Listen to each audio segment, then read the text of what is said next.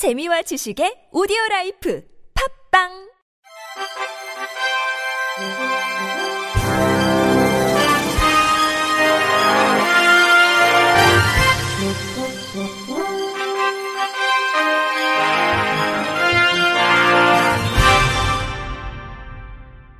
청취자 여러분 안녕하십니까?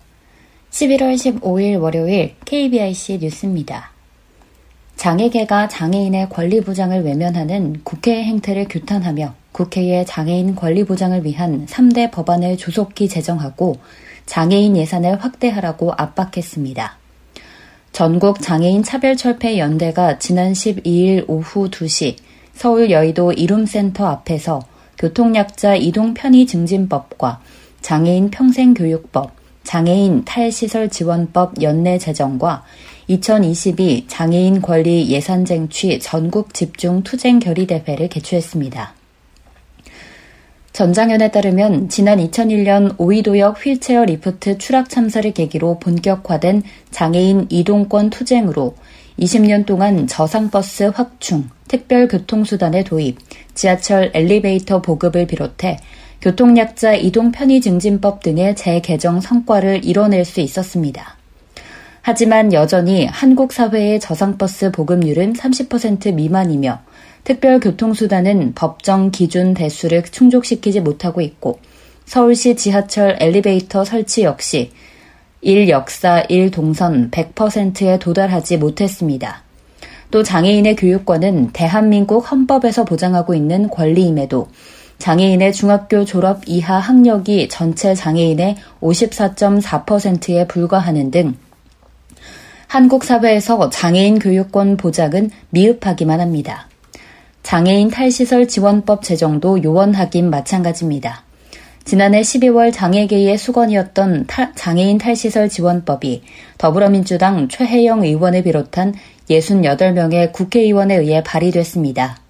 장애계는 이를 환영하며 장애인 탈시설 지원법 연내 제정을 위해 3월 16일 이룸센터 앞에서 투쟁을 시작했지만 투쟁을 시작한 지 242일이 지났음에도 국회에서는 법 제정이 논의조차 되고 있지 않습니다. 특히 장애인 예산도 매우 낮다는 지적입니다. 2022년 정부 예산안 기준 장애인 예산은 3조 6천억 원인데 이는 대한민국 GDP 대비 약 0.6%로 OECD 국가의 장애인 복지 지출이 GDP 대비 평균 1.9% 상당임을 고려한다면 3분의 1 수준에도 채 미치지 못하는 수준이라는 것입니다. 이에 전장현은 국회의 장애인 기본적인 권리 보장을 위해 교통약자 이동 편의 증진법과 장애인 평생교육법, 장애인 탈시설 지원법 연내 제정과 2022 장애인 권리 예산 확대를 촉구했습니다. 위치가 제각각인 버스 카드 단말기로 인해 시각장애인들의 불편이 커지고 있다는 목소리가 나왔습니다. 12일 국민의힘 김예지 의원은 저상버스 도입이 증가하고 있으나 세부적인 규정의 미비로 인해 다양한 유형의 장애인, 노약자 등 교통약자의 불편이 전혀 해결되지 못하고 있다며 근본적인 대책 마련을 강조했습니다. 서울 시내버스를 이용해 출퇴근을 하는 시각장애인 A씨는 같은 번호의 버스를 타도 매번 카드 단말기 위치가 다르고 이는 저상버스도 마찬가지이며 단말기 위치가 매번 다르다 보니 소지품을 떨어뜨리거나 만원 버스에서 타인의 신체에 카드를 태그하거나 뒷사람이 말도 없이 손을 잡아당겨 카드를 태그해주는 등의 일도 번번이 발생한다고 토로했습니다. 이어 카드 단말기를 찾는 도중에 버스가 출발해 넘어질 뻔한 적도 여러 번 있다며 단순히 저상버스 도입으로 끝나는 것이 아닌 장애인의 편리한 이용을 위해 카드 단말기를 지정된 곳에 설치하도록 하는 등 세부적인 규정이 마련돼야 한다고 강조했습니다. 이와 함께 버스 단말기의 색상과 크기도 문제로 지적되고 있습니다.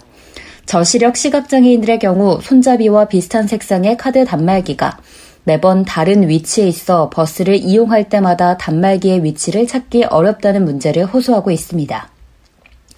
해당 문제와 관련해 국토교통부 담당 직원은 단말기 제작 회사와 버스 차량 모델이 다양한 데다가 환승 정산 서비스를 위해 단말기 회사를 산정, 선정하는 과정에 지자체가 연관되어 있어 단말기 위치를 일률적으로 통일하기가 쉽지 않다며 원론적인 입장만을 밝히고 있습니다.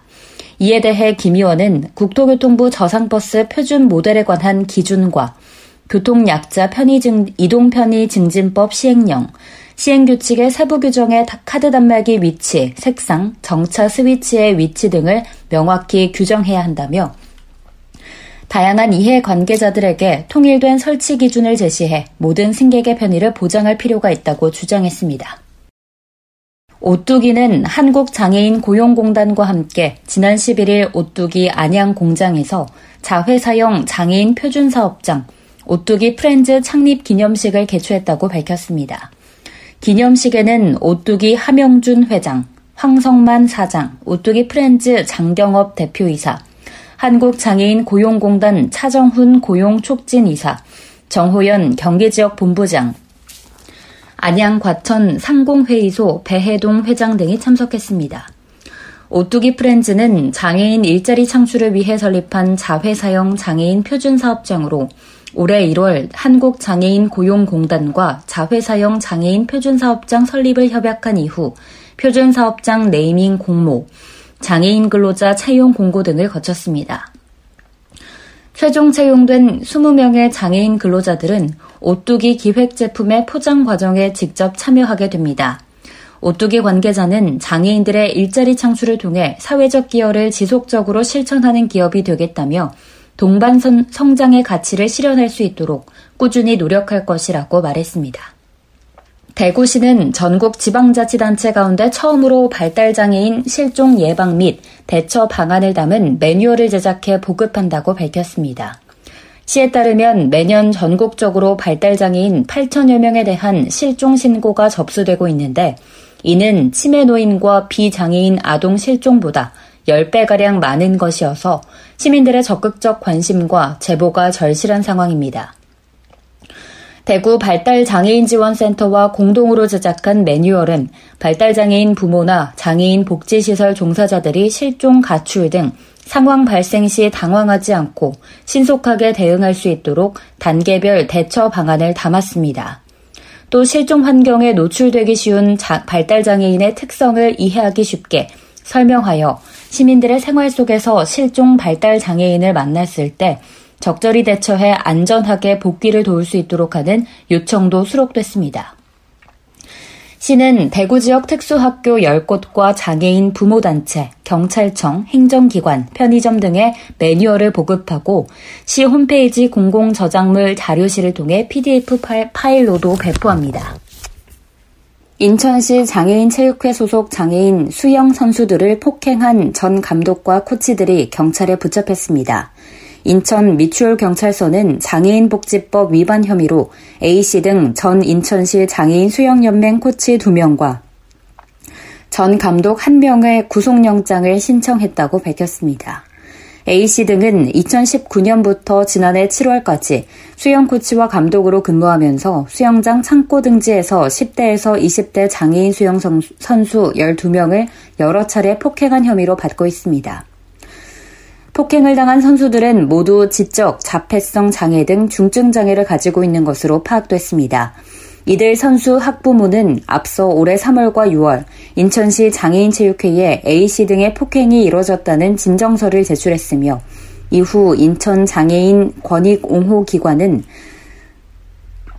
내용을 조사해 사실관계를 파악한 뒤 경찰에 수사를 의뢰했습니다.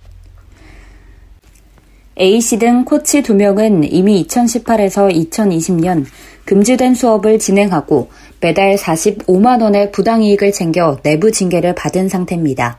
이 중 한 명은 감봉과 인천 지역 지도자 등록 보류 처분을, 나머지 한 명은 지도자 자격 정지 3년 처분을 받았습니다.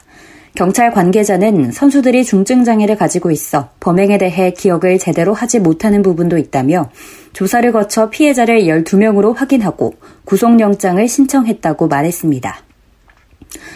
세상에 버릴 사람은 없다. 시각장애인 연주자와 관련해 세종실록에 적힌 말입니다. 눈병으로 40대 나이에 앞을 거의 볼 수 없었던 세종대왕은 시각장애인 악사를 정식 채용하는 제도를 만들었는데요. 그 뜻을 되돌아볼 수 있는 무대가 열렸습니다. YTN에서 이승은 기자가 보도합니다. 세종대왕 때 집현전이 있었던 경복궁 수정전입니다.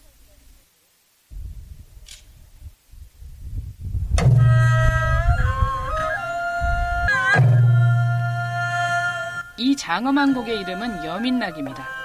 세종이 백성과 함께 즐기고 싶은 마음을 담아 만들었습니다. 곡을 연주하는 사람들은 관현맹인 전통예술단으로 시각장애인들로 구성됐습니다. 러셀 윌리엄스 미국인 관객. 이런 공연을 접하게 될 행운이라고 생각합니다. 정말 아름다웠습니다. 관현맹이는 시각장애인 궁중 악사를 일컫는 말입니다. 그 시작은 세종 때로 추정됩니다. 조선왕조실록에는 세종이 박연의 건의를 받아들여 시각장애인 악사들의 관직을 높이고 처우를 개선했다는 기록이 남아 있습니다. 11명으로 구성된 예술단은 한 해 100건이 넘는 연주 활동으로 관현맹인 제도의 맥을 잇고 있습니다. 앞을 못 보니 일반 악보는 무용지물입니다. 한 줄 한 줄 점자 악보를 손으로 읽거나 음원을 듣고 곡을 파악합니다. 그런 뒤 모두 외워버립니다. 김보경 관현 맹인전통예술단 멜로디도 좀 있다. 그러면 이제 좀 금방 외우는데 처음 하는 곡인데 어 막 잘안 외워지고 몸도 안 좋고 그러면 한 며칠을 해도 잘안 외워질 땐 또안 외워져요. 앞이 안 보이는데 합주는 어떻게 가능할까요? 동료의 작은 기침 소리나 타악기 소리를 시작점으로 삼는데 합이 맞으려면 끊임없는 연습이 답입니다. 장애를 핑계로 안주할 마음은 없습니다. 이현아 관현 맹인전통예술단 근데 4년제 대학의 국악과를 졸업한 사람을 원칙으로 하고 있습니다. 양하은 관현 맹인전통예술단 하나로 음악으로 소통할 수 있다는 거 그게 여기 매력인 것 같아요. 창단 10년을 맞아 세종의 그림자가 남아있는 경복궁에서 처음 공연한 관현맹인 악사들 600년의 시간을 관통한 감동을 전했습니다. YTN 이승은입니다. 끝으로 날씨입니다. 화요일인 내일은 대체로 맑겠으나 밤부터 구름이 많아지겠습니다. 이상으로 11월 15일 월요일 KBRC 뉴스를 마칩니다. 지금까지 제작의 권순철, 진행의 김예은이었습니다. 고맙습니다. KBRC.